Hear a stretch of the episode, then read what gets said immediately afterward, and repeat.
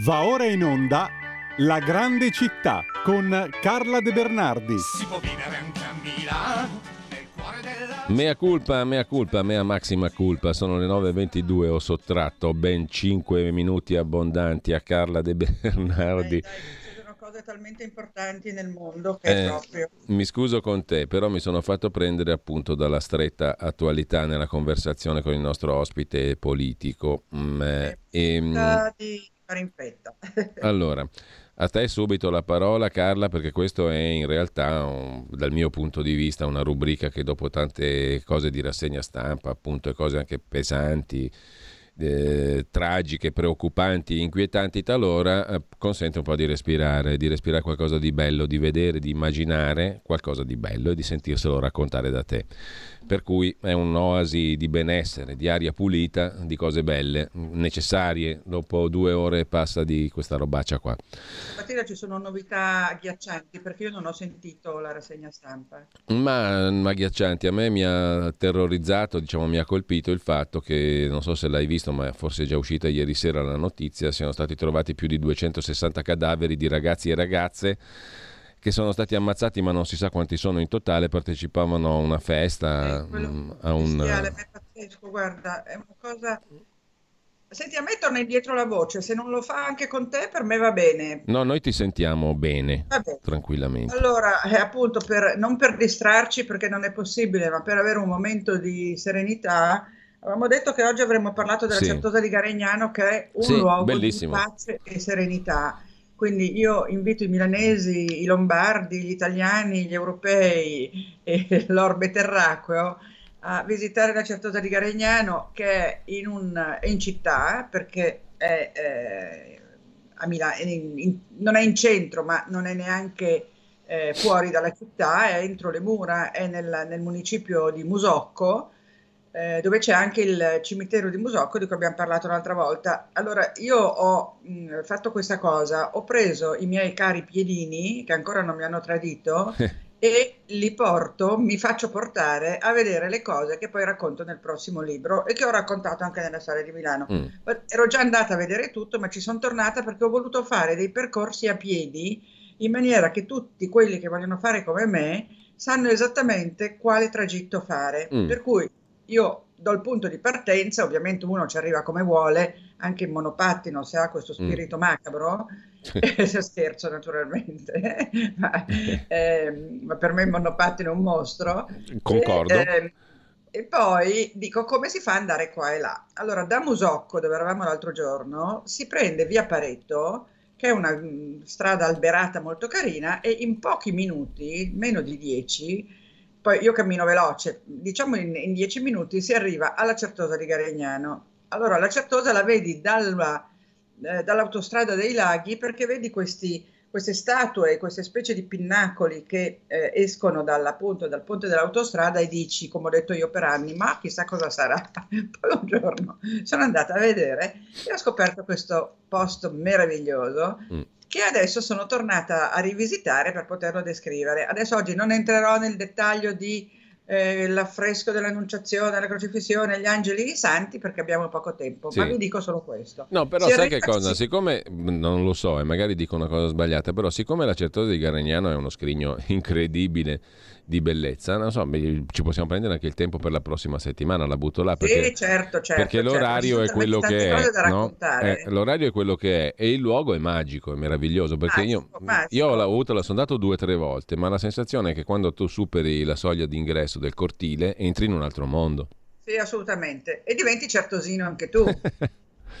e poi certosino essere certosini deriverà dai monaci certosini perché eh, la Certosa fu, eh, fu, fondata nel 1349 da Giovanni Visconti, che era l'arcivescovo di Milano e apparteneva alla famiglia dei Visconti che eh, ancora vivono e lottano insieme a noi, io ne conosco diversi, e, ehm, e poi fu completata con donazioni dal, dal, nipote Luchino. Infatti loro stanno in facciata, no? in facciata ci sono San Carlo Borromeo e mi pare Sant'Ambrogio, insomma due grandi statue di santi, e, no, no, scusa, San Bruno e San Ugo, perdonami.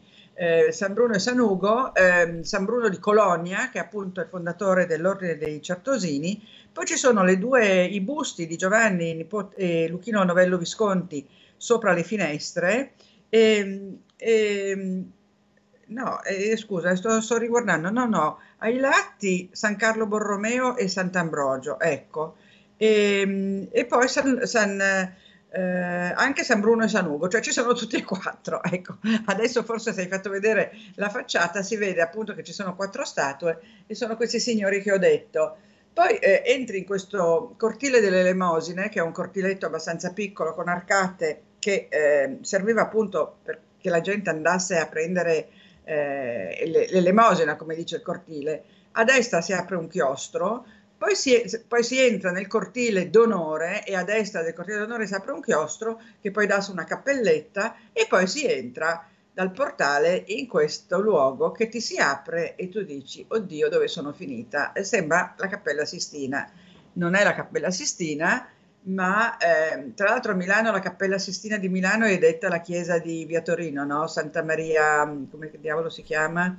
Eh, Corso Magenta se non sbaglio. No, no, Corso, ah, sì, Corso Magenta, scusami, mm. San, San, Maurizio al Monastero Maggiore, sì, esatto. chiamato la Sistina di Milano, ma però secondo me anche questo è una Sistina perché è tutta affrescata da questo Daniele Crespi. Daniele Crespi è un artista che muore di peste nel 1900, eh, 1900, 1630 la famosa peste di Federico Borromeo, non quella di San Carlo, quella del, del, del, Manzoni per capirci, lui nel 29 completa questo ciclo di affreschi pazzesco sui toni dell'azzurro e poi di tutta una, una coloritura strepitosa, brillantissima e, ehm, e, poi nel 1630 eh, rende l'anima a Dio, come si diceva una volta.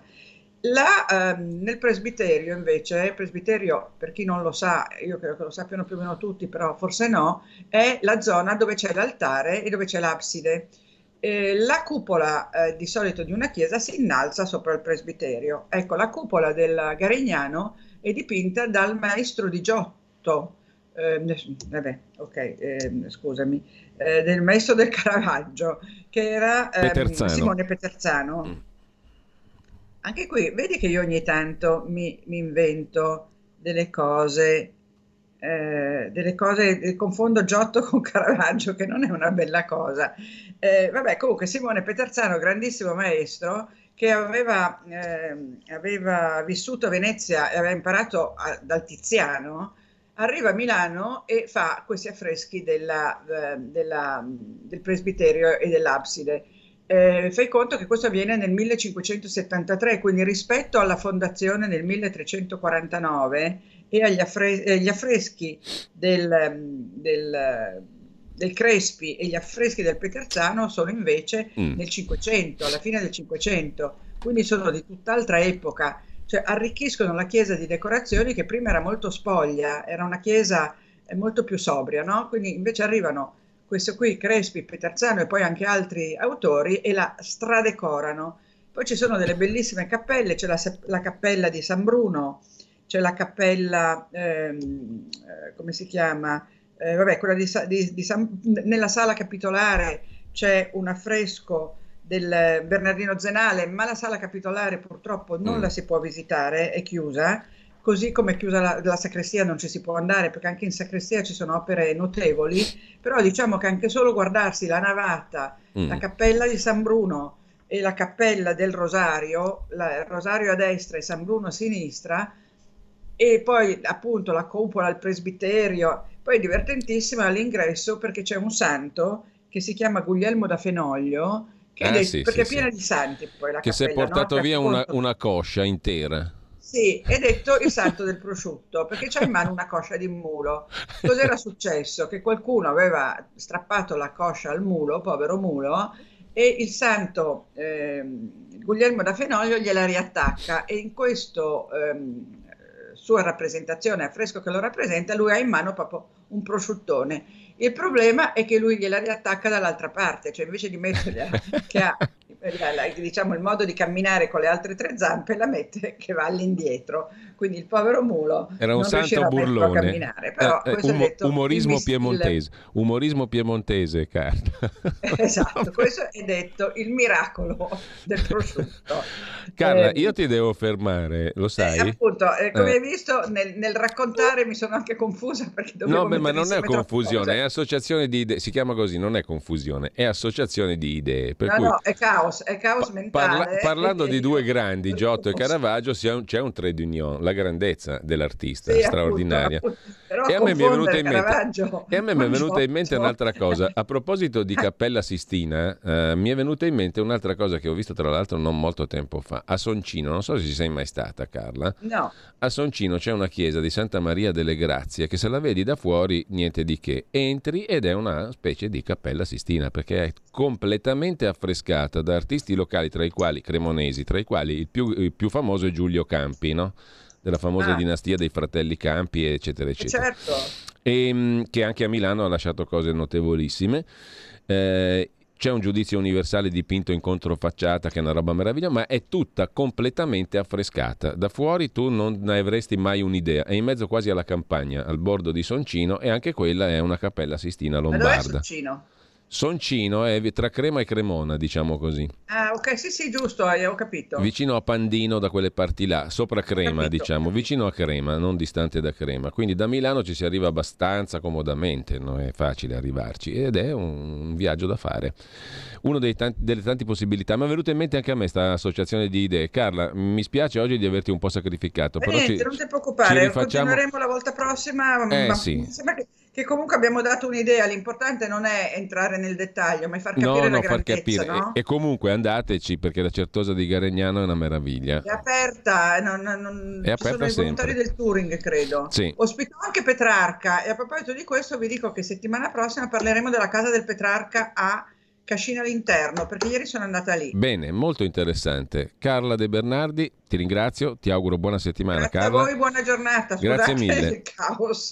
Ah, figurati. E grazie a Carla De Bernardi. Vi ricordo tra poco, tra poco con voi ci sarà Matteo Furian, diretta attualità, poi Oltre la pagina Pierluigi Pellegrin, eh, tra l'altro ci sarà l'amico e collega Max del Papa ospite e mh, mm, soprattutto poi stasera, tra, tra, le varie cose, vi segnalo lo speciale di Zoom su Israele condotto da Antonino Zan, eh, Danna che eh, ascolterà nell'ordine eh, il direttore di analisi difesa Gian Andrea Gaiani, in diretta Vittorio Robiati Bendaud che forse ricorderete, molti di voi è stato ed è collaboratore della nostra radio anche se preso da altri impegni è un po' che non lo sentiamo in diretta e stasera è un'occasione per sentirlo. Vittorio Robiati Bendaud, presidente del Tribunale Rabbinico del Centro Nord Italia e Magdi Cristiano Allam di cui abbiamo letto il pezzo poco fa. Il tutto a partire dalle 18, Vittorio Robiati Bendaud 18.35, Magdi Allam 19.05 con Antonino Danna a Zoom,